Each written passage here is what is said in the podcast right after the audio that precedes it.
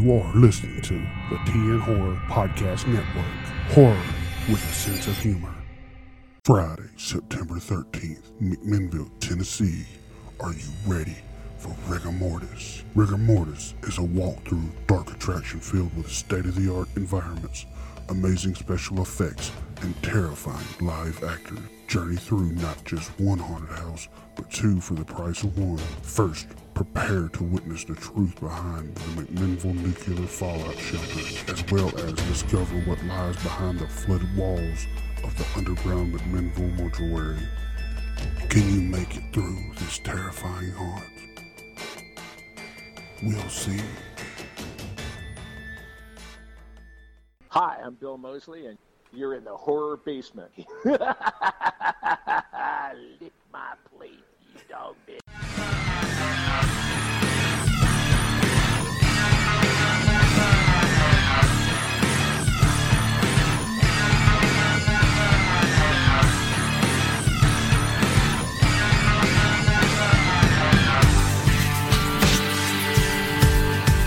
Welcome to the Horror Basement, where we talk horror and more. Come to you from the basement of my mom's trailer. I'm one of the three hosts, Johnny, and we have Jim Jam here with us. Jim Jam here. Oh, yet he's not here again. What a bitch. Uh, And we're serving up horror all over the land like biscuits and gravy, baby. You know how we do it. yes, we are. And on today's podcast, guys, we have a great, great, great interview with Josh Hasty, writer director of Candy Corn. Uh, if you're coming out September the 13th, uh, select theaters, we'll be out VOD and everywhere September 17th. But if you're looking forward to the movie, he will go into like what it was to make it and everything. It was just it's a really good interview. I had a, a whole lot of fun.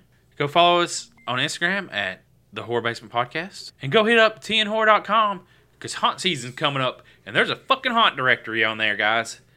You can find your city that you want to go to. You it tells you where the haunt is. You just click on it, or it tells you what haunt's in it, and you click on the haunt, and it brings you to their website, and you can find out all the information. You don't have to worry about reviews or none of that bullshit, unless you like reviews, because it's not really bullshit. I was just saying that to make Yeah, because then you can go to Haunt Seekers of Tennessee and check out the reviews. Yeah, I know. I was fucking, that's why I said that just to fuck with you. I know you'd be like, "What the fuck, dude? It's not cool. It's not cool." John, hey, uh, Johnny said that. Uh, Johnny don't like reviews. Well, I mean, some people don't. But if you do go to Haunt Seekers, you can see what the haunt was like from last year, or if they've already went to one. You know what I'm saying? Right? No, Sure. you don't even know. You ain't even been there. Shut up. But anyways, um, go to tnhorror.com, check out the merch page, and go support us and buy merch. Lots of merch, Merch, shirts, shirts, candles, candles, stickers, stickers, mugs. mugs. Is there a mug? Yes, You know, I actually had someone ask me, "Do we have a coffee mug?" yes, we do. How much is that coffee mug, sir? Seventy-five dollars. Seventy-five dollars. Yeah, you're not only getting a coffee mug, but the perk is The perk is you're getting a coffee mug. you're getting a coffee mug and you're supporting us. That's a fucking dude. I don't know. no, you'll get not- that joke once we get into the interview. It's not seventy-five dollars. Yeah, you'll get the joke once we get into the interview. I guess that's a what, what do you call them kind of joke? Inside, joke. That's not a pun. It hasn't left the closet yet. It's still inside. It's still inside, guys. No, sorry, uh, didn't mean. That's race. I mean, that's not racist. That's, Yeah, you're an idiot. But anyways, tnhorror.com. We're all over the place. We just got through doing a, a really awesome hour interview. So, yeah, he's gonna love this interview. This intro. yeah, well, this is what you get, Josh. uh, well, it was just a fun interview. So now I just want to, like, you know, Let- yeah, it's a fun make, interview. make some giddy. Yeah, It was a fun interview. So I'm pulling off the energy from that. And it's just, you know, I really had a good time. Y'all wouldn't let me ask the question. What, if ghosts have clothes? Yeah. Why? They didn't want to hear that shit. Josh, respond to us on Instagram. Do ghosts wear clothes? Do they have clothes? It's an old thing that we started. And y'all don't want to ask nobody no more. No, no, because it's old. So it could be I mean- one of the questions that we always ask. That could be the next question of the week with Pancho. Great. Pancho, do ghosts wear clothes? What's your opinion on that, bro? I think he would have a good sense of humor about it. I think he would. But yeah, so uh, Yeah, yeah. oh, Oh, yeah, that- that- uh, uh, away we go. All right, guys. So today we have uh, writer and director Josh Hasty. Uh, you will know him from the up and coming movie Candy Corn. Uh, Josh, we appreciate you being here, bro. Yeah, thanks for having me, guys. Um, before we get into this interview, we're going to do the question of the week with Josh, which is um, if you had to choose between two, the two, who do you think would win in a fight, the Gill Man or Swamp Thing? Hmm. I mean, I'm going with Gill Man just because he's Gill Man. You know, there would be no Swamp Thing without Gill Man. You got to show some respect. So, uh, Gill Man. Yeah. What do you say, Jim Jam? Is Gill Man from uh, He- The creature of the Black Lagoon. well, if you go off of the Derek, Derek Mears Swamp thing, I gotta go with that one. I was uh, I was going to go with the Gill Man only for the whole fact that I think you know he's ancient, he's older, and I just think Wiser. yeah, and I just think he would kill him. you know what I'm saying? Like, I mean, Yeah. has the Swamp Thing ever killed anyone Uh, in the new one, yes. In the new one? See, I haven't watched none of the new ones. I'm just sitting there thinking like of the old TV show if he actually killed anyone. And I didn't get into the comics, so was there comics in Swamp Thing? Yeah, I don't know. I just think the Gill Man, just because he's more of an Mm. ancient creature, and he would, you know, I think he would just kill him. I don't know. That's just what I think. I'm with you. I'm with you. Yeah, good. See, haha, you're Older and overruled. wiser. I like that. Yeah, you know, I mean, he's ancient, right? Like he's a old, part of an, like a really old race of I, I changed, I changed my mind. Nope, too late. You lose. You lose. No, but uh, Josh, man, uh, you've been busy, ain't you? Uh, doing a lot of promotional stuff for Candy Corn. Yeah, it's it's crazy, man. It's been really crazy, but it's good. I love it. It took a long time to get this movie done, and uh, it feels amazing. I love every opportunity I get to talk to people like you guys who support it and you know want to talk about it. It's, it's great to talk about a final product, but it has been it's been a circus, that's for sure.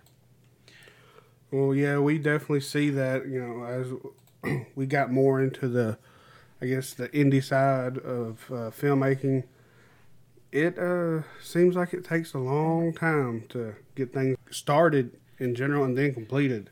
How long did it take? Yeah, I yeah, mean, yeah. It, it, it, it, yeah, it took almost three years of, you know, what's what's interesting is like you're right. It's really hard to get this stuff done, and there's, you know, a plethora of reasons. But one of the big ones is funding. You know, it's really hard. The, the movie business is it's a business like any other business, and when you have these big blockbusters, um, you know, they're very calculated, and they know what you know how much money a certain actor or director is going to bring in and they you know they have these big marketing budgets and even if the film fails after the first weekend they typically make their their money back opening weekend in box office so they're good to go. You don't have those luxuries when you're when you're doing an indie film like candy corn. Um, and so you know any indie film it's, it's it's a miracle that it gets done just because of, of what you're stacked against. But Candy Corn was interesting because we kept going through producers who were signing up, saying they were going to raise the money and get it together, and then they wouldn't. So we ended up actually, long story short, shooting Candy Corn over the course of two years in four separate productions between California and Ohio. And we did that because we had to. That wasn't what we wanted to do. And so that's ultimately what, what took so long was just, you know, you, you'd have a producer on board who was like, yeah, we've got, you know, this money coming into escrow in uh, a month and, you know, start pre-production and you get to work. And then the money wasn't there. And then maybe a little bit of money would come and they would say, you know, we've got this and the rest will be here before we start shooting. Don't worry. And then you get to the point where it's time to shoot and the rest of the money isn't there. So you have to just shoot the few days that you had because you've already got the locations, you've got the actors and the permits and everything else, and we can't afford to just say, well, we'll move it to later, you know. So, yeah, it's I mean that's a, that's a nutshell version of of what it t- you know what it took this film at least. I can't speak for all indie films, but that's that was our biggest hurdle. So that does sound like a struggle right there. I couldn't imagine going through all that actually. But where originally was you wanting to film? Was you wanting to do it in two locations originally? Like was that, or was it just one Um, location? Like because I seen that it was filmed in Ohio. So was it just going to be filmed in Ohio, or was it just going to be planned on filming it in California? Well, yeah, that's a really good question. I mean, from the beginning, I I wrote it about a fictitious town in Ohio that was inspired by the area I grew up in Ohio, and so that was always the plan was to shoot it all in Ohio. But what we shot in LA was stuff that we we had to shoot there because like it's all the midway stuff, all the carnival stuff Yeah. that you see, the backstage, all that stuff. That's all in LA because that's that stuff is there. You know, so True. like yeah. that's from the LA circus. Like they actually they rent out, you know, all those props and sets have been used in American Horror Story and 31 and Carnival and uh, Greatest Showman. You know, any carnival thing really that's shot in LA, that's the place to use it. So they had the stuff, and then on top of that, I was able to. It wasn't like that carnival was built. They have a big lot and it's empty, and then I was able to go through for like two days and pick all the stuff I wanted from the trailers to what tents I wanted and and all this stuff and really build this dream place that was in my script. You just can't do that in Ohio. You can only do that in LA. On the flip side, everything was shot in Ohio, all the exteriors, some of the houses, that amazing movie theater, all that was real locations of places that I knew of from friends or whatever. Um, you know, and like the police in the town that we shot in, they they knew what I was doing. So like they just shut down the roads and let us do these, you know, drone shots uh, with road closures, and you just can't get that in LA uh, No. easily, and not not on this this budget. So so that was the plan. I was like let's do it all in Ohio because we can get that. But then my production designer brought up, well, carnival stuff we could do here, and I can get you this stuff for really cheap. And so that's really the only reason we went to LA at that point. Yeah, I mean that makes a lot of sense because, like you just said, the carnival stuff. I didn't, I didn't realize all that would have been in L.A. Like, but then again, it makes sense on why it would be because there's so many films being made there. So why wouldn't it be? But Yeah. you, keep Well, and everything we shot in Ohio could have been done in LA too, but it would have cost us more money than we ever could have. oh raised. yeah, So it's uh, you know, it's it's a balance. definitely. Uh, what can I, if I can ask you, what was the budget on this film? I can't say publicly, but it was very very little. Um, contractually, I can't I can't say out loud what it is, but um, it, was it was less than whatever number you can imagine this film cost. I guarantee you, it cost significantly less. Um, most most of what we did was on favors. I mean, you know, we had Justin Mabry, who owns Trick or Treat Studios, and designed, you know, was the one of the sculptors on the new Michael Myers mask that Blumhouse did.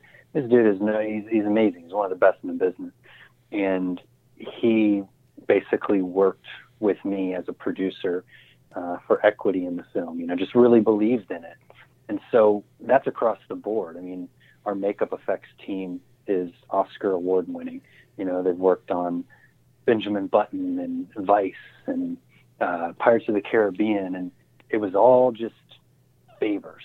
So the original budget was millions, and we did not spend even close to that.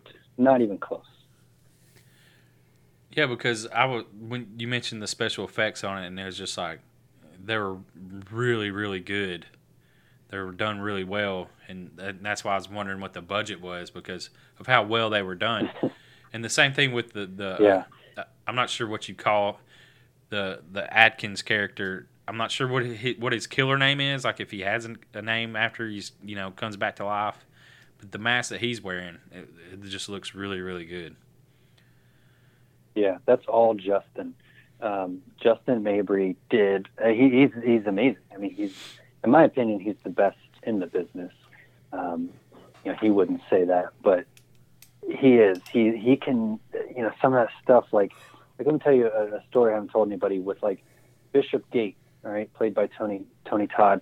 He has a, a pipe that he uses in the movie. I won't say what he does with it, but you know what he does with it, and he has that. Well, I had re- I had uh, rented a a movie prop. Okay, so we shot all Tony's stuff in L.A. and I rented this really nice big wrench that's you know looks real and it's painted really nice, but it's used it's made out of foam and whatever it's used in movies, and it never showed up. So the next day, was waiting till the last minute, just like you know they kept saying yeah it's it's coming it's coming, and it never showed up. So we had to shoot Tony's stuff the next day, all the big stuff that he has with his pipe. And I was like freaking out, you know, I'm in my hotel room at like one in the morning and calling Justin and I'm like, dude, what what are we gonna do? And he's just like, Well, let me try something. An hour later he sends me pictures of this this pipe that he made and literally made it out of foam, like like uh, foam that goes around like piping, you know, like hot water pipes. Yeah. And uh, an old rag and covered it in cinnamon, like like spray glued cinnamon, so it looked like rust on it, and Hmm. painted it a little bit in less than an hour, and it looks, you know, like even Tony was like, "My God, this is amazing."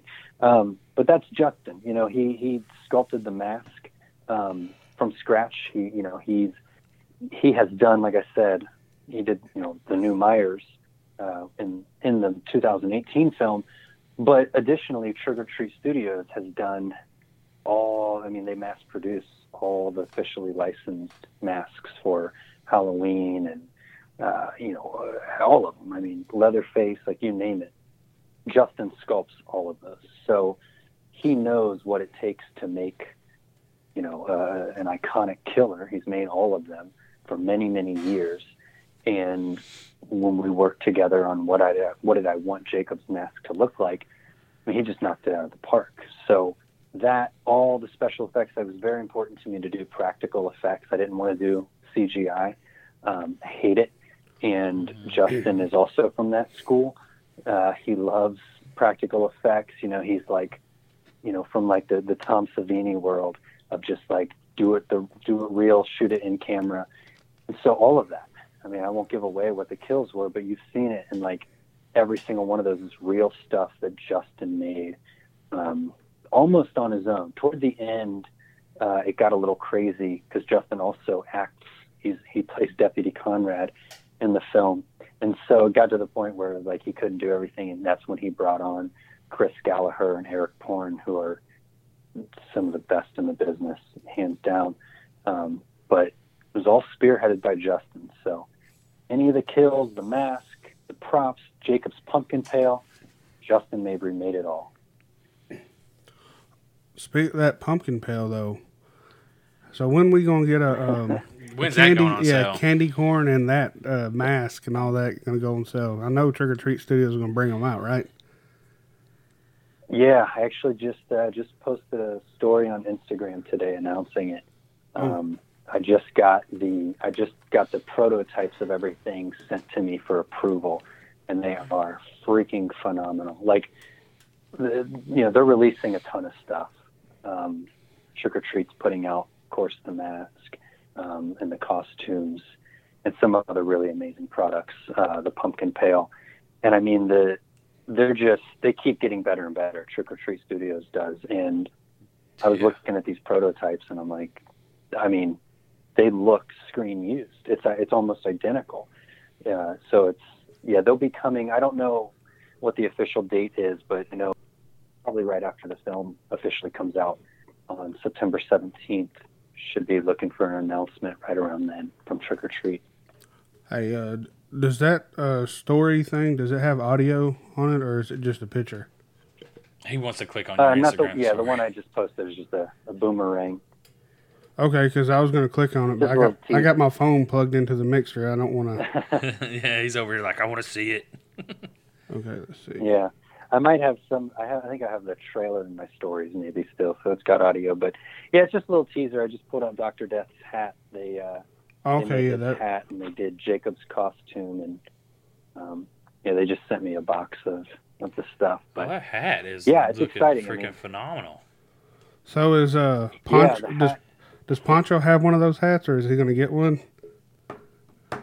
no, the, the all the screen use stuff is uh, is archived in my studio. Every every the the official ma- the the screen used mask.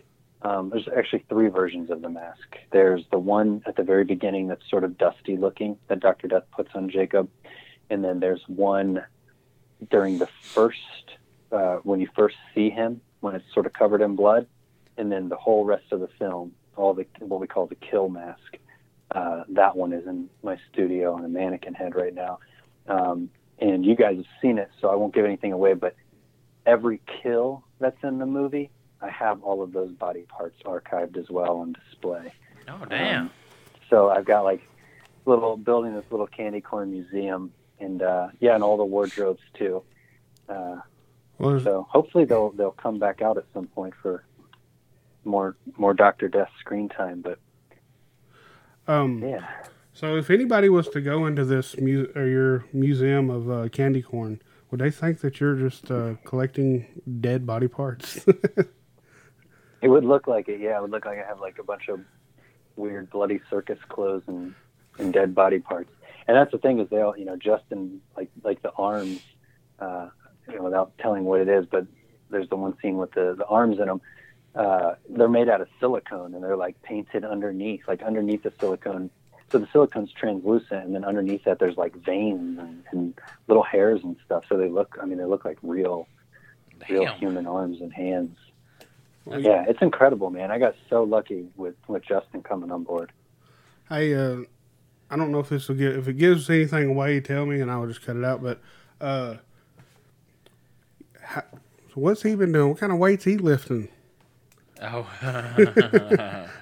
it's, Yeah. it's supernatural. Uh, that's Oh. that's just a super that's just a superpower strength. yeah, supernatural, man. Right? Yeah.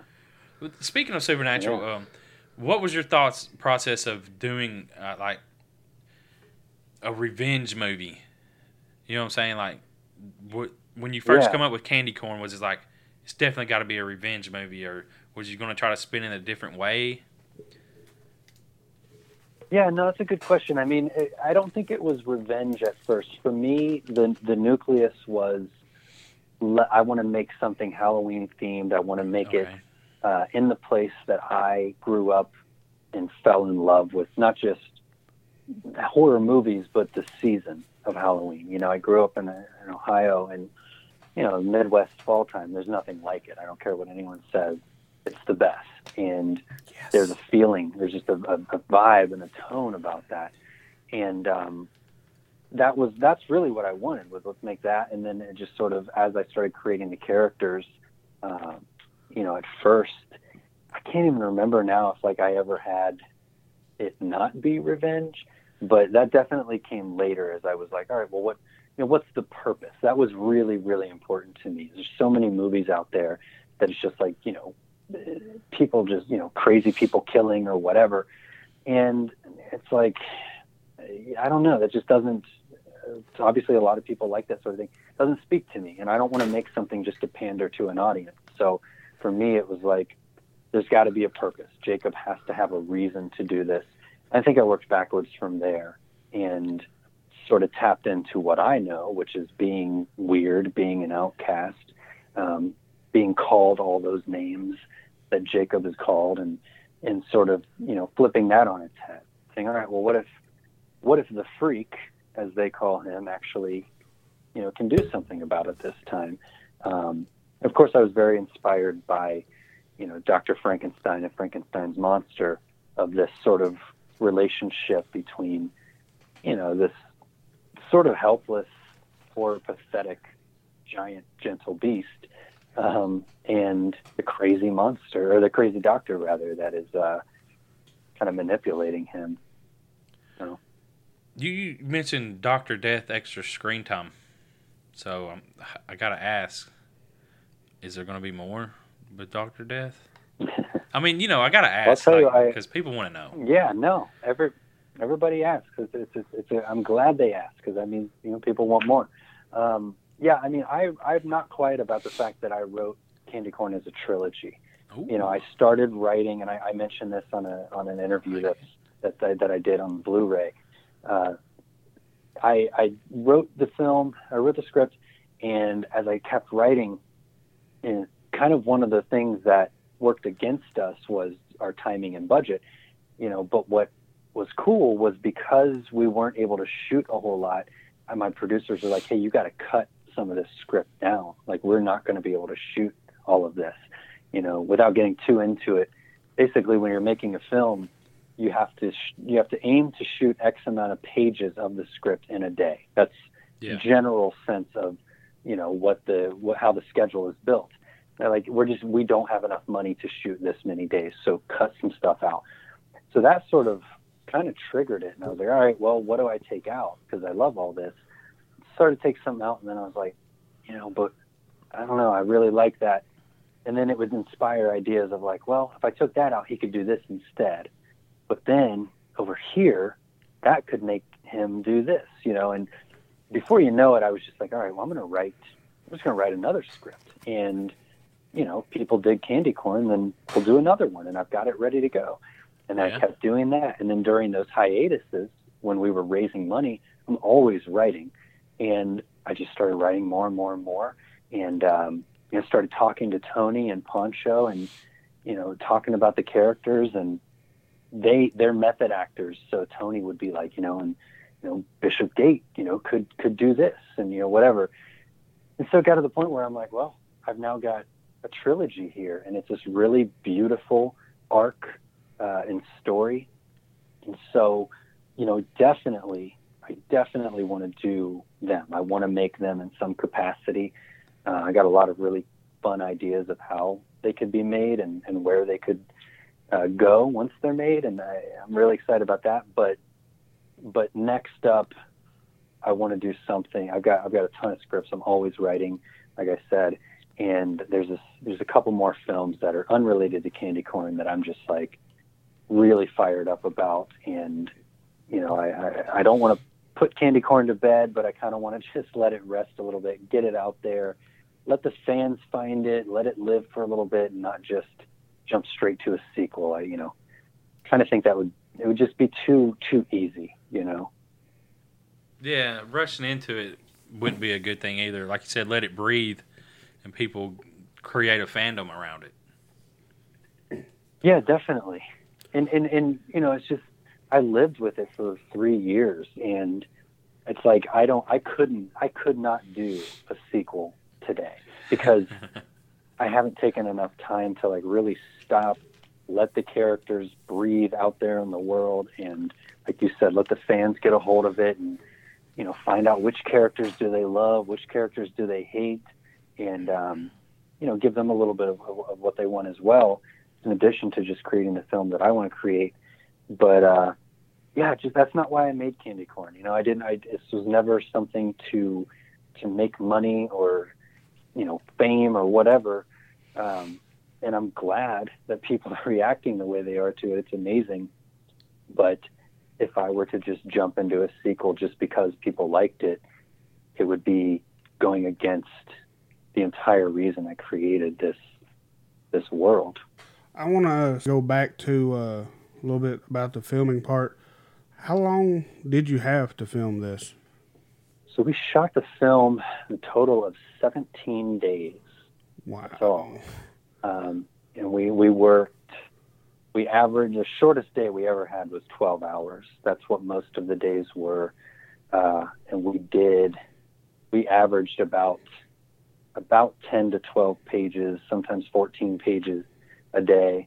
Um, and sometimes we, you know, we just do a few pages, but, you know, we, we actually ended up going back and reshooting the bulk of what we did the first time in Ohio when we got our funding uh, because we the weather kind of screwed us up the first time around, but we thought we had to deal with it. Um, so in those 17 days, three of them were reshoots, basically. Uh, yeah, man. I mean, we cranked through it. It was it was not an easy shoot, and fortunately, there was a really good vibe on set. I mean, everybody, while it was tiring and stressful and everybody was worn out, you know, at, at all times of the day and night, um, we all just had this feeling of like we're creating something that we are proud of. You know, when you would see Jacob come on set in that wardrobe, he's freaking tall, man, and comes in just looking like that. It's just like, it just made you feel like a little kid, you know, like we're making a horror film and we're doing it our own way and it's original and it's fun. It was stretched out over two years. It seemed like forever, but actually wasn't. Just a few weeks. well, when you bring up the budget and you tell me that you shot for 17 days, I know the budget was low. oh yeah. I mean, yeah, 17 man. days is not a long time. 17 days is nothing. Yeah. And on top of that, we out of all the locations that we have in the film, most of them were free because there were people that I knew or I would, you know, talk with people and just try to get them excited about this. And, uh, I mean, the diner, the, the Coopers in the film, that was, that was a free location. Uh, the guy owned that and the theater. Oh, wow. That's uh, what I was wondering. Next door to it. So yeah, it's like super lucky stuff like that, that, uh, I, I happened to graduate with his son and you know we just he found out we were coming to town and he was like hey if you need any of this stuff let me know. And it was it was it was a, it was like a joke. He sent me pictures of the diner and i was showing it to all my producers and i'm just like how absurd is this? Because it was it was exactly what's in the script. It was the quintessential old diner. Um, so yeah i mean think about that. Like think about you know it's 17 days locations, you know, not costing yeah. anything. Most of the crew working for equity rather than cash, and uh, shooting in Ohio where there's no, you know, no permits or anything like that. I mean, yeah, it's it was incredible what we were able to to do with a little bit of money we had. Going off um, the how long it took to film it, how long was post production? That was super fast. I edit everything, um, so so the post production was super streamlined. So basically, when we would take a a hiatus and we'd be getting screwed over by producers and trying to find more money, I would edit everything we had already shot. So by the time we got done, finished, you know, filming the whole thing, that was December of 2018. I think we wrapped on December 18th, 2018. I went through and cut everything uh, Lindsay, my fiance, she's a color correct uh, correctionist and you know, does all that for everything I've ever done. She color graded the entire film while I was in Austin, Texas, writing the score with my co-composer. So I came back. We did final touches on everything. Um, we had uh, you know very little, very little you know people involved. We had one other guy uh, do the final sound mix, and I had a final cut that we screened at Horror Hound in Cincinnati, March fifteenth. Wow, that was. So, and that. and that's the version that Epic Pictures bought. I mean, is they didn't, fortunately, did not have me make a single edit. Um, that was it, man. They they took it and. Well, I guess that's the uh, super fast. Yeah, yeah. I guess that's the plus thing about being your own editor. You you have the luxury of being able to edit uh, as you shoot, pretty much. Yeah, I have to. I mean, you know, I I just I, I I'm very specific in all the shots, even in my script. I know exactly. You know, I had a great cinematographer who knew the technical side of everything, which was amazing. Um, but I mean, I had every frame mapped out I had storyboarded it myself. I knew exactly where the camera would go for every shot, what the move would be. I mean, I even rented the you know the dollies and tracks myself because I knew I knew what I would need.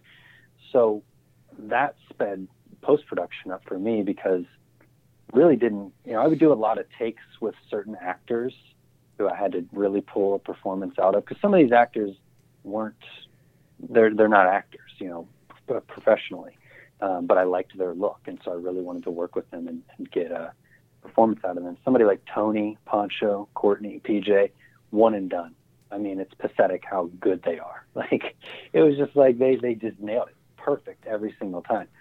So, um, you know, stuff like that. Yeah, I could get that, and I would have that stuff edited that night in my hotel after 12 hours of shooting because I'm so excited. Like, I just I love it. You know, I'm, I, working with these icons that I love. It's a story that I wrote and I really love and you know want to see come to life. And then I just at the end of the day, you know, the the AC gives me the camera or the the footage on the hard drive. Just go back to the hard, you know, the uh, hotel, cut it all together, and um, and that was pretty much it. I mean, but it helps having a clear vision of what you want because if I didn't, I may have all this footage, you know, different options, and have to spend a lot of time sort of, you know, a being what what works best. But uh, for me, I just, yeah, it's just not how my brain works. Seeing that these characters are so well uh, brought to life, would you consider doing uh, conventions like a convention run with them, like Pancho and possibly Tony Todd, and you know? Yeah, the movie takes. Uh, as far as in character, Yeah. you mean? Well, yeah, yeah. Yeah, I mean, we do. So we did Horror Hound, um, we we've got quite a few conventions that that we're doing. Um, we're getting ready to do Monster Palooza.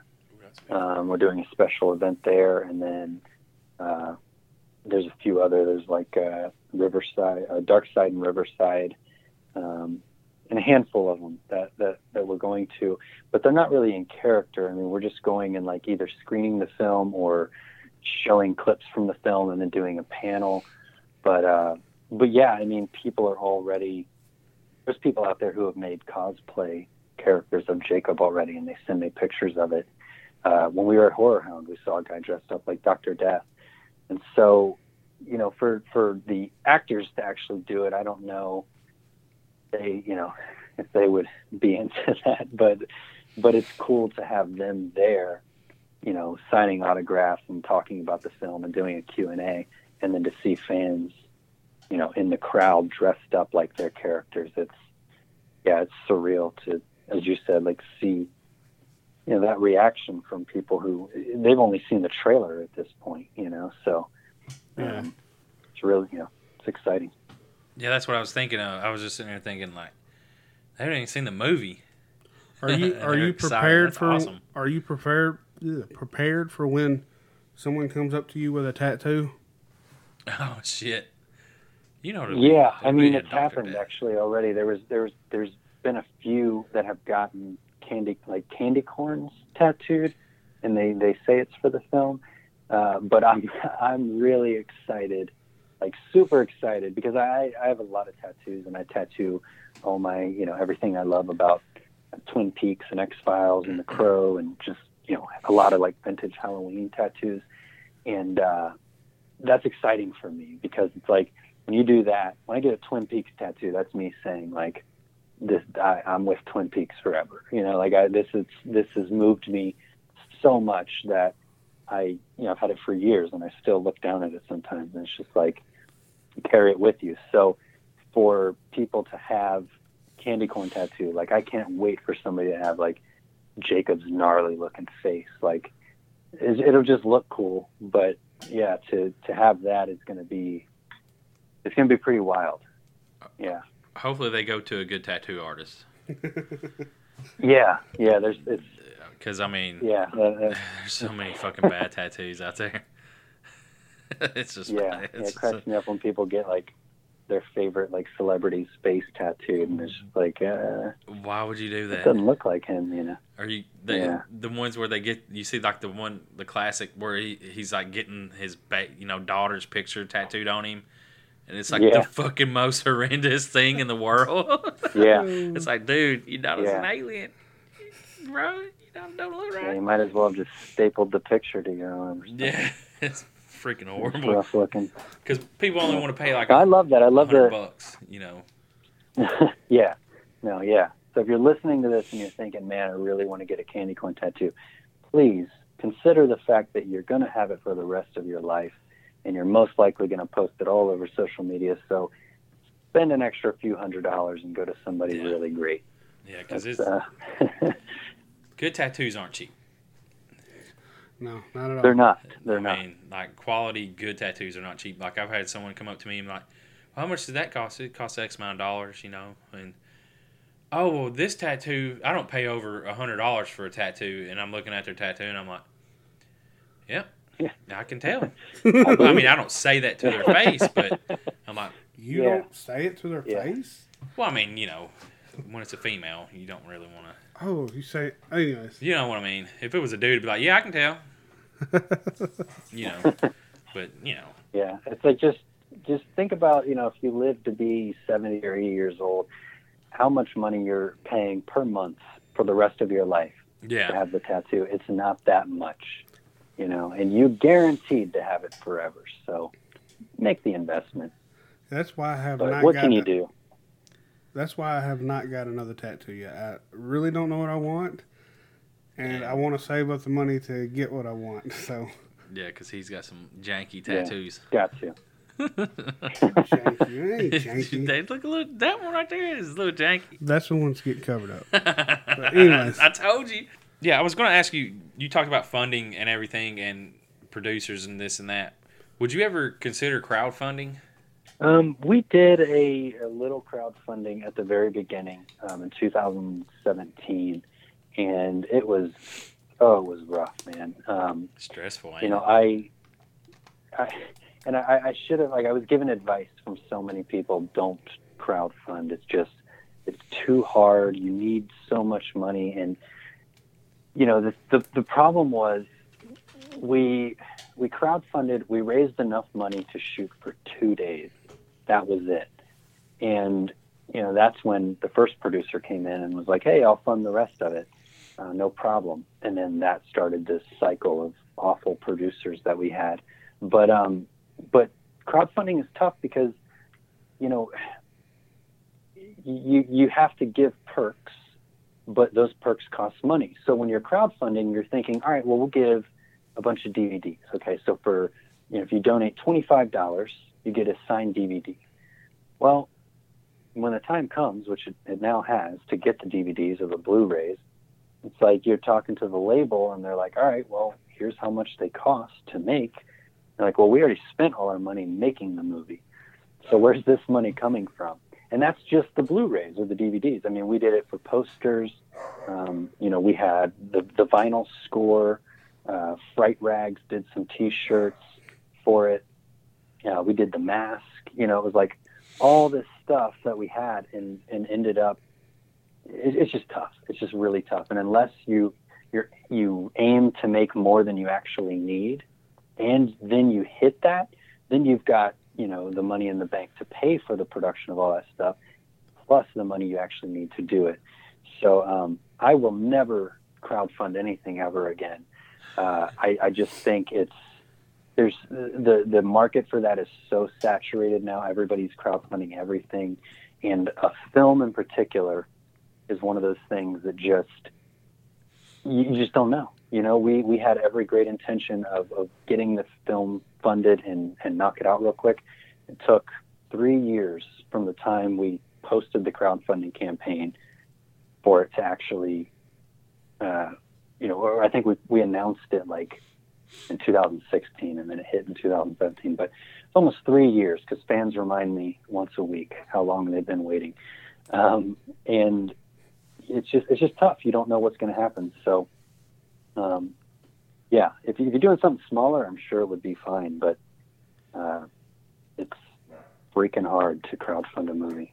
That's why you do the uh, what a recent production movie or whatever you want to call it did hundred dollars for a signed Blu-ray. Yeah, no, exactly. $175 And, and that's how you for a should mug. do it. One hundred seventy-five dollars for a, a mug. It's like, wow, that's fucking high. Yeah. But if Well- if fans are asking for it and they want to do it, because you know it's a second movie, Yeah. so it's they've already got a fan base and people wanted to do it, and that's the only reason why I brought it up to you is like if people come to you like, hey, would you crowdfund because I would like to have a screen use prop, you know, five hundred dollars, Yeah. you know, cr- crazy. Yeah, I mean, yeah, I mean that makes sense that you you know you have to add an overhead on top of what you're what you're asking because that covers the production of it. And that's what's hard as well is to express that to fans. I mean, Yeah. the Blu-rays, Candy Corn Blu-rays just went on pre-order on Epic Pictures website and they're selling like crazy. And I get messages from people who are like, "Hey, I just went to the website and happened to notice that it costs less than than what I did in crowdfunding. Can I get a refund on the difference?" And I, I'm like, "Are you kidding me? Like the money you spent wasn't you didn't buy a Blu-ray. You helped us make the movie, and we gave you a Blu-ray. Yeah. Like that's, and I'm going to pay for the shipping out of my pocket now. You know, like that's what's hard to express to people is like, you know, you did not buy anything. It was a that was perk. a perk. It was a free perk that we gave you, and you helped us make the movie. Like, be proud of that. But yeah, I mean, to to do like I will never be able to do a movie the way I did Candy Corn. I just can't do that for that price. It's just it can't happen. And the favors that I pulled, those favors are exhausted. And, and you know, we're all excited to make the next film, and, and I hope that we can be in production on it soon. But it's it's going to cost money, and the idea of crowdfunding, you know, it's it's hard. It's Yeah. really freaking hard to make a, a movie with the talent that I'm fortunate to to have that worked on Candy Corn, you know, on behind the camera and in front of the camera. Can't make a movie for under a million dollars, and a million is nothing.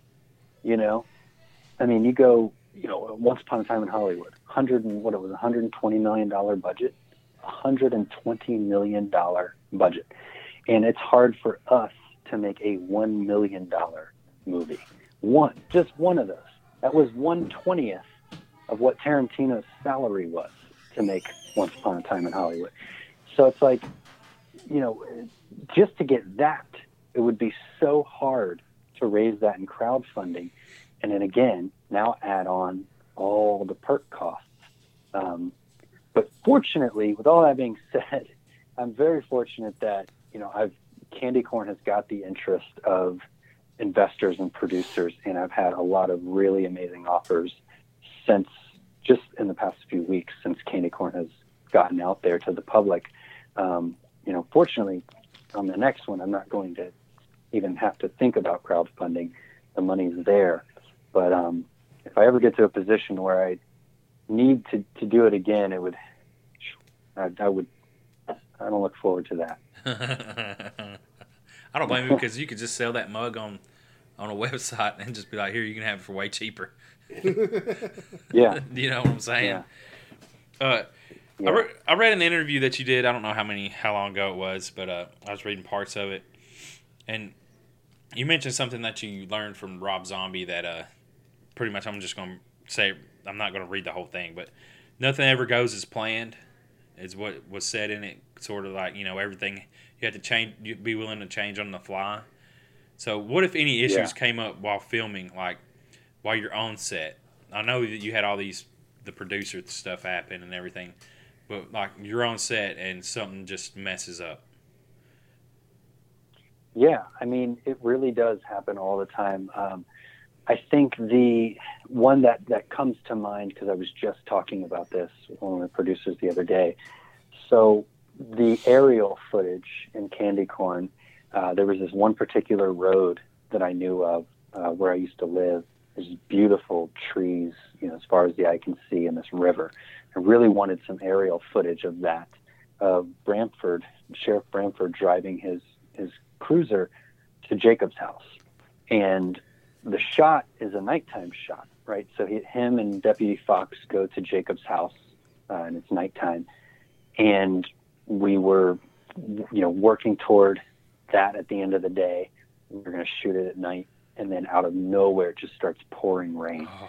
Now, we've already shot all the stuff of them showing up to the house a year and a half ago.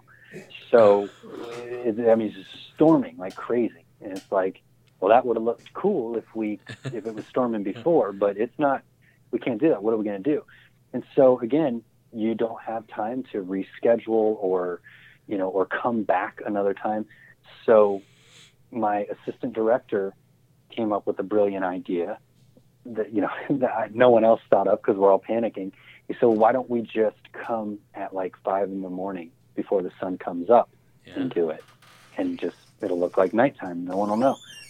Okay, so we had to do we had to come back three days in a row before it finally wasn't raining in the morning, and then and it, it just kept storming at night, and uh, it was just awful weather. That's the thing. That's the downside to Ohio in the fall time is it'll just start raining out of nowhere. Um, but that was the one window we had. You know, everything else was 12 hours booked solid. So I ended up going at like it was like 5:30 in the morning before a 12-hour shoot. On the last day, I ended up meeting up with the drone pilot, and we couldn't afford. We didn't have the money to pay the crew overtime because after 12 hours, they're all union guys, so they they have to get overtime pay. Uh, we couldn't afford that, so I just went out on my own with the drone pilot and we got the cruiser, but uh, with a guy who owns the cruiser drove it because we couldn't afford Courtney for the day or for the overtime, and uh, we just the three of us, man, just shot all the aerial footage. We got all that stuff uh, before the sun came up, and that's what plays as nighttime. And then when the sun came up, I was like, man, this is beautiful. It looks amazing. Let's just keep rolling. And then we got all the daytime aerial that we space out throughout the film. Um, so that's that's one example. Every day was something like that, but that was a big one because you know we had the aerial pilot hired. He was on standby. We brought that cruiser up from Nashville. Um, it was there was a lot of stuff online, and it was all for that aerial shot.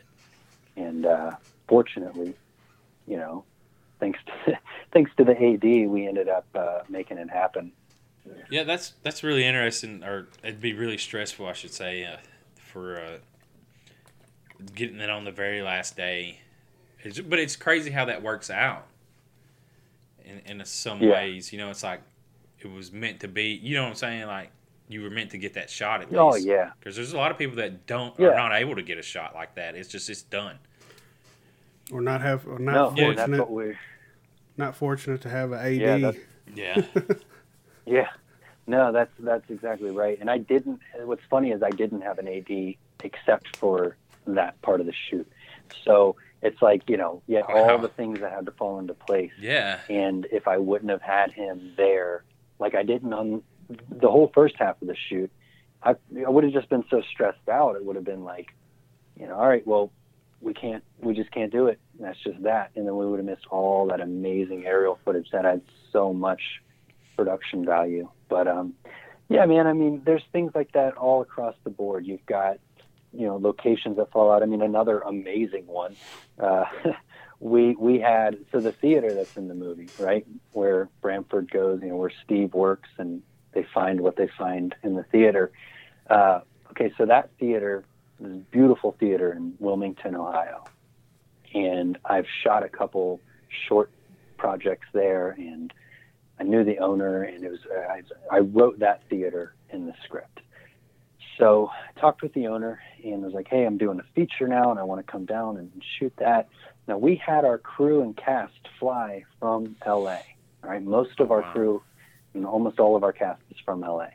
So they came into Ohio, middle of nowhere town, Wilmington, uh, and they're wondering like, "What the hell am I doing here?" You know, bringing them here.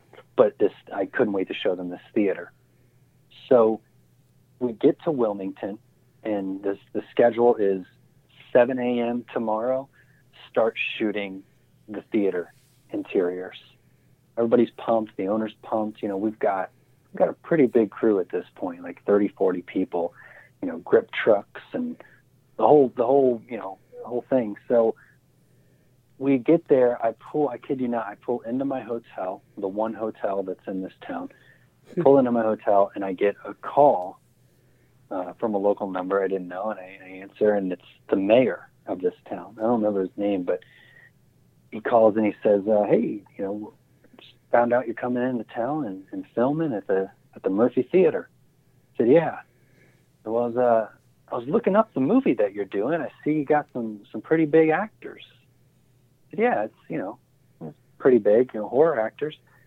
And he's like, uh, "Like, well, I was just wondering if you if you thought you were going to do this without clearing it with us."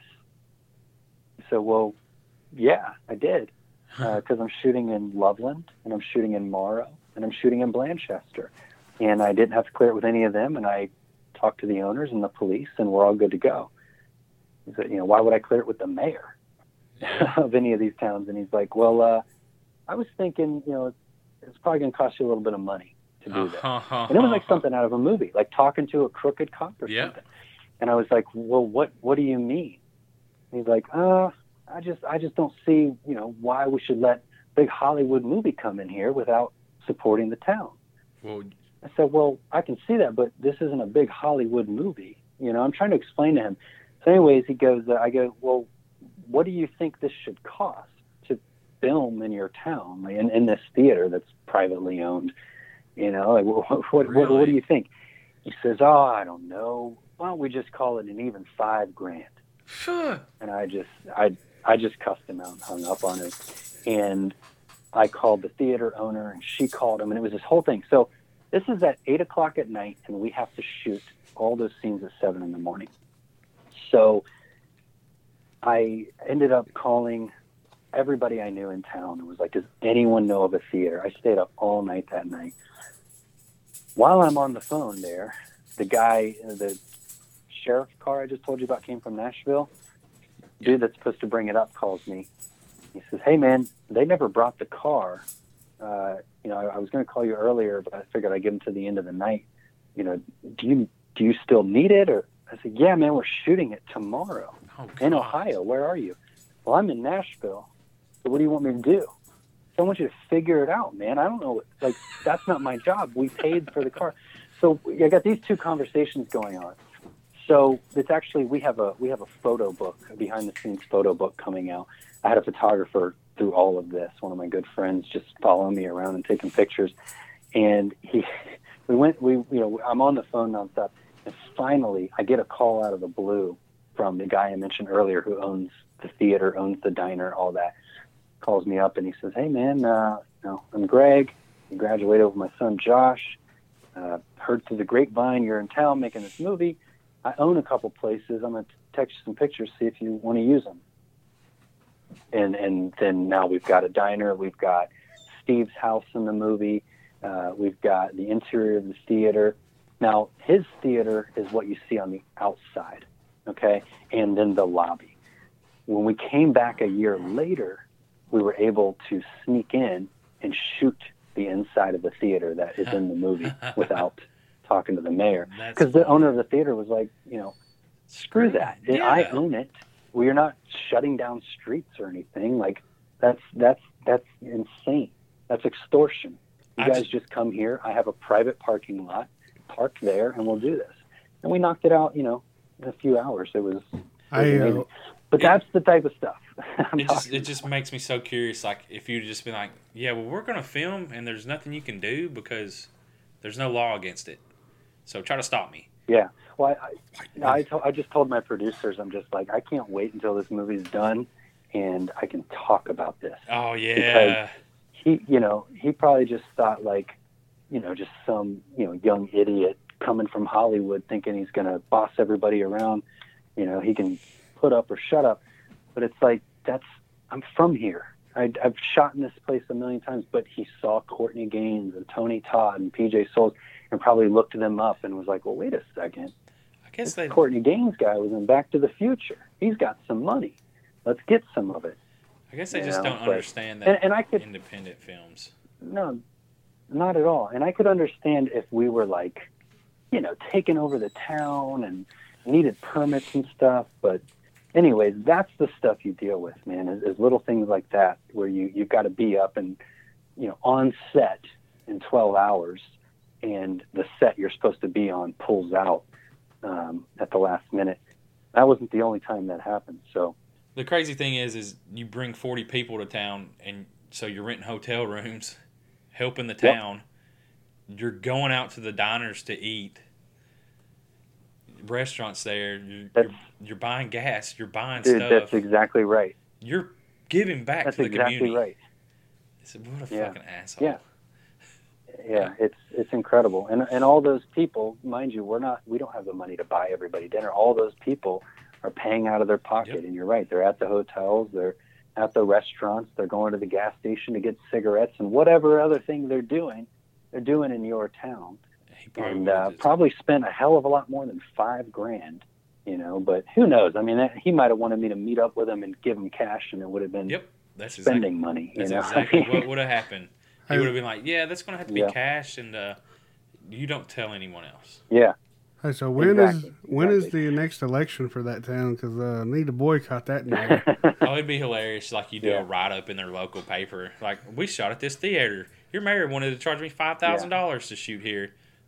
Yeah, I tell everybody. I mean, I, I'm Yeah. I, I don't care. Like he did. It's it's The true, and true. and that's the thing is the the people of the town, like the owner of that theater, she's amazing, and she was so happy to help out. And all the local businesses, you know, were, were excited for us to be there. So you know, there's there's good people, and and the other thing is like I can't imagine the out the outside of the theater we used. Uh, you know, like like working with Greg, that guy, because the one theater fell out we ended up getting our perfect diner, our perfect Yeah. theater lobby and exterior, perfect house. Um, the exterior of Cooper's is a whole other location that he got us that I that I really loved. I just happened to drive by, and he knew the guy that owned it. So like, one dickhead ends up opening up a door to a dude that got us a ton of location uh, for free, just because he's a good guy. So it's like, I'll take it. That's you know. Amazing. And plus, it like he can always say, "This was in a movie." Yeah, I mean, you that's know, what he was like. He's like, what am I going to charge you for? like you could put a plaque up and be like, you know, as seen in Candy Corn, yeah. 2018 or I totally 2019 can. film. I mean, like, Yeah, And I mean, why people wouldn't go you? visit movie locations all the time. yeah, I'd be like, I'd be posting that up. I'd be Instagram, uh, as seen in Candy Corn, right here. Come visit. I mean, shit. Well, it's funny because he gets he he just told me his manager reached out the other day and said they keep getting requests for people who want to see the movie in the theater that we shot in. You know, because they're from Oh, the yeah. town and yeah, it's just I, I don't know, man. But what are you Yeah, gonna do? There's stupid people. And plenty then of great idiots people. out there. So I'm just Yeah. I'm just glad there's people like Greg. Well, you should definitely do a screening there then. For sure. Yeah, Just don't- don't invite going the to. mayor. Yeah. That's so that that's the amazing thing is uh, is you know Epic got us a phenomenal theatrical release, which is hard for any film, but especially a film this size. Um, and so many theaters have embraced it, and uh, I get to go to a, a handful of them and do Q and A's afterwards all over the country, and you just it's awesome. I mean, it's they, they've been amazing in that respect, and I think that that's uh, that's something I'm really looking forward to seeing this thing on on the big screen with audiences and in different towns, and yeah, it's it's it's exciting. Hell yeah, that, that's awesome, man. Uh, or how long do we have with him? an Hour so. Almost. It's almost an hour, and uh, before we go, uh, I asked, we asked pretty much everyone this question. You don't have to answer it if you don't want to, but uh, have have you ever seen a ghost or had a ghost encounter? Anything paranormal? If you if you never have, it's fine. I just it's just people love hearing ghost stories, and it's always interesting to hear somebody else's. Yeah, I I don't think I have. I mean, I used to run a haunted attraction uh, years ago, and we had a, a haunted house, like an actual old farmhouse on the property that that we did ghost tours through, and I lived in. I actually turned the the loft of the barn into an apartment and lived there for a little over a year, and there was a vibe about the house that was always sort of unsettling, but I can't say I ever actually saw or felt anything like that. So I don't I don't know how I would react if I if I saw a ghost. I'd probably freak out I freak out if like my you know, TV turns on. Like the other night, my TV turned on in the middle of the night by itself, and I'm just like, well, it's been a good ride. This is it. well, this I mean, if your TV turns on in the middle of the night, what always works is just cover your head, right? Like if Yeah. you don't look out, if you can't see it, it can't see you. Exactly. That, that is Yeah. what my feelings are. Like if if I can't see it, it can't see me. I'm waiting till the morning, till daylight. Exactly. Fuck peeking out. Yeah. If you It is. peek out, That you're really funny. It's like if you if you think something's haunt, like a haunted house or whatever, it's never scary during the day. Just just isn't. You I know, don't it's, that. it's funny how that that works psychologically. Yeah. I just don't get that. Like all these ghost hunter freaking shows. All these ghost Yeah. hunter shows, and it's always at I, I, it's interesting. It's yeah, some of them are crazy. It's like clearly dust, and they're like, "Oh, that's it." You know, like I, I want to see a, a figure. I want to see an actual Yeah. person that is translucent come out and do something crazy. You know, or where where you you they like they're pointing down a dark ass hallway that you can't see nothing, and it's like, what was that noise? Yeah. Well, it's probably your buddy Yeah. in a black suit throwing something or or knocking on the wall down there that we can't see. Or Yeah. you, they tell you what you think or what you're they want you to hear. Yeah. So- oh yeah, because then Yeah. it's like, oh, I did hear that. Oh, I did see that. It's like, So- come on, dude. If they never Yeah. put the words up on the screen, you, You would you would see shit. It's like, dude, this is fucking black. Come on. I'm talking about like uh, like if they say they heard a voice, they'll put the words up on the screen Oh, yeah. like what it said, and before you probably couldn't make it out, and then after you read the what they think it said, then you're like, oh yeah, it did say It that. does sound like that. Oh man, that's crazy. So yeah, I'm not saying I don't believe in ghosts, people but, are crazy. but I don't believe in ghosts. Just haven't seen one yet. Yeah, I haven't seen one. I haven't seen an alien either. Some bitches want to duck me either. I don't know what's up with this. No aliens and no ghosts. because you're an asshole, yeah, Jonny. I'd love to see an alien. I would too. That would be great. But think about this: you're driving Yeah. down the road and a spaceship just flies in front of you and stops. do, do you get out of your car like fi- like uh what's that? You- Reverse Reverse. Yeah, the. Fifth Element. I don't know. Like Fire in the Sky. Do you remember that movie, I- Josh? barely remember Fire in the Sky. I don't. I remember Oh. Fifth Element, but I don't remember Fire in the Sky. Oh well, it's about a guy that got abducted by an alien, but he got out the car and he got took. Shh, Man, I'd be freaking out. No. so yeah, I'd be the one in the car day. like, bye, trying to get as far away as possible. Oh shoot. Well, Josh, man, we appreciate you coming on. Uh, when can Yeah, everyone thank you. uh, expect Candy Corn's coming out? Is it September the thirteenth? It comes out in select theaters September 13th, which is Friday the 13th. So great, great thing to go do if it's playing near you. And then uh, it comes out on Blu-ray and VOD everywhere in the U.S. Uh, September 17th. So the Tuesday after. So everyone be on the lookout yeah, for it. the following Tuesday.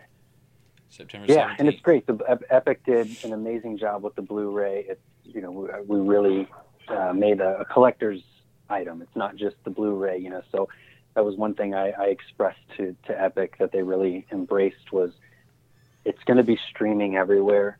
Make the Blu-ray something special for the fans, and you know we put this two-hour making of documentary with interviews with Tony and PJ and Courtney and everybody.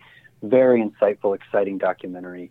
Um, they did a, a 30 minute interview with me that really get into you know the nitty gritty um, and then we have a director's commentary and a few other little bonus features um, and the packaging is just amazing as well so it's uh, Will, yeah i'm really excited i think it's something for any horror fan especially obviously especially a fan of candy corn to to have I was gonna say if the if the freaking Blu-ray case looked like a piece of candy corn, that'd be fucking.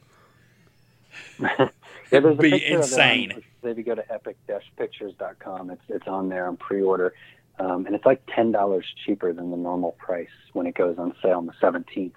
But um, but the packaging is amazing, it's beautiful artwork, um, and then they have like a deluxe, uh, sort of a deluxe edition, just by default, that has another really cool little piece of artwork inside. So. Uh, yeah, I love collecting stuff. I love, you know, that that was always the thing for me. Still is when I have a movie I love. Like even if I have it on Amazon or whatever, I still want to hold it. I want the I want the bonus features. I want the physical copy. Um, and so so, fortunately, Epic listened to that and agreed with it and did that with Candy Corn. So great. What if you open the box and it smelled like candy corn? That'd be- God, be awful. That would. Say that, I, off. I was gonna ask you like, did y'all eat a bunch of candy corn during the filming of this, or No, or do you even I hate like it. candy corn? You don't. You hate it. I'm not. I'm not a fan. That's hilarious. I'm not like either. it. I think it's one of the worst Halloween candies Yeah. ever, but it's iconic. I mean, Yeah. Yeah. Oh, But that is cool. loves it, and that's all that matters. Look at the disc. Yeah. Oh, sweet. It's like the pale. That is cool, Cool. man. Well, That's fucking Yeah, awesome. And it's only fourteen ninety nine. Yeah. Dude, people need to. Tell fi- everybody. Yeah, fourteen ninety nine for Blu-ray. Uh, that's Nice. that's cheap, cheap for Blu-ray. Action-packed Blu-ray, all kinds Yeah. of bonus features. So before we go, real quick, um, what is the first Yeah. con you'll be doing after the release of this movie? The first Convention? Like, oh, the first con. Um, so that will be Monsterpalooza is is the 13th. We'll be there when Oh, it's wow. in theaters opening night, Sweet. and then uh, after that, I'd have to look and see. I post everything on on my Instagram, Okay. uh, Josh underscore Hasty, and it's all there as soon as it's available. But I believe after that, it's going to be a, a new event that's that's just starting this year, and it's called Dark Side in Riverside in Riverside, California, and it, it's going to be me, Pancho, PJ, Tony, a bunch of us are going to be there screening the film and doing a Q and A uh, and a panel. That's awesome. So, and there'll be there'll be more. We're get we're getting asked to do a lot of them, and it's just a matter of figuring out the scheduling. So, if you So- just stay tuned on my page, we'll I'll post everything there as soon as it's available. Yeah, we got to meet Pancho uh, a couple years. two years ago at uh, Full Moon Tattoo and Horror Festival in Nashville, Nice, and hopefully we can Yeah, get him on the great. podcast to talk to him short soon. do it. He's great. Everybody, when you get your Blu-rays, be sure to take them to these conventions we Yeah. to get them signed. Yeah. Oh yeah. Oh yeah, Definitely. definitely. A lot of lot of valuable signatures to be had on that one for sure. Definitely. Good advice. Oh yeah, Josh, we uh, appreciate you taking the time to Yeah, come man. on. It's been Oh, a lot of fun. Yeah, a lot of fun. Yeah, likewise, man. Really good interview. Thank you. And Thank you. just hopefully we can stay in contact. Any other projects that you're doing with horror or whatever, you know, hit us up. Awesome, man. Will do. Thank you, guys. We'll be talking soon. All right. All right, thank, you, sir. Have a good one. You have a great one. All right. You too, guys. Take All care. right. All right, guys. So that was Josh Hasty. All right, guys. So Josh Hasty, uh, what a great interview. That was a great interview. Oh yeah, definitely. If you get the opportunity to check out Candy Corn, definitely do. I, I would just say the special effects are amazing. Fuck yeah, they are. Pancho Mask. was fucking awesome. Pancho was awesome. Great performances all around. Like Josh was saying, uh, Justin uh, did a great job with special effects, and it, it's just go check it out. It's and soon you will get to um, have the masks and s- some of the stuff from it. I'm. Uh, I think a lot of people will have the pail. Yeah, yeah. Trick or Treat The pail, Studios. I mean that. I mean it, it looks cool, and it, before too long, Trick or Treat Studios will have out these uh, after these se- products. after the movie comes Yeah, out. So yeah. Be on the lookout. Go follow Josh at Josh. What was it? Underscore Hasty. Yeah. On Instagram, and like I said, he posts everything there. And follow us at TN Horror News. Uh, TN Horror is it? Yeah, TN Horror News. And I was meant to say at the Horror Basement Podcast on Instagram is what I meant to say.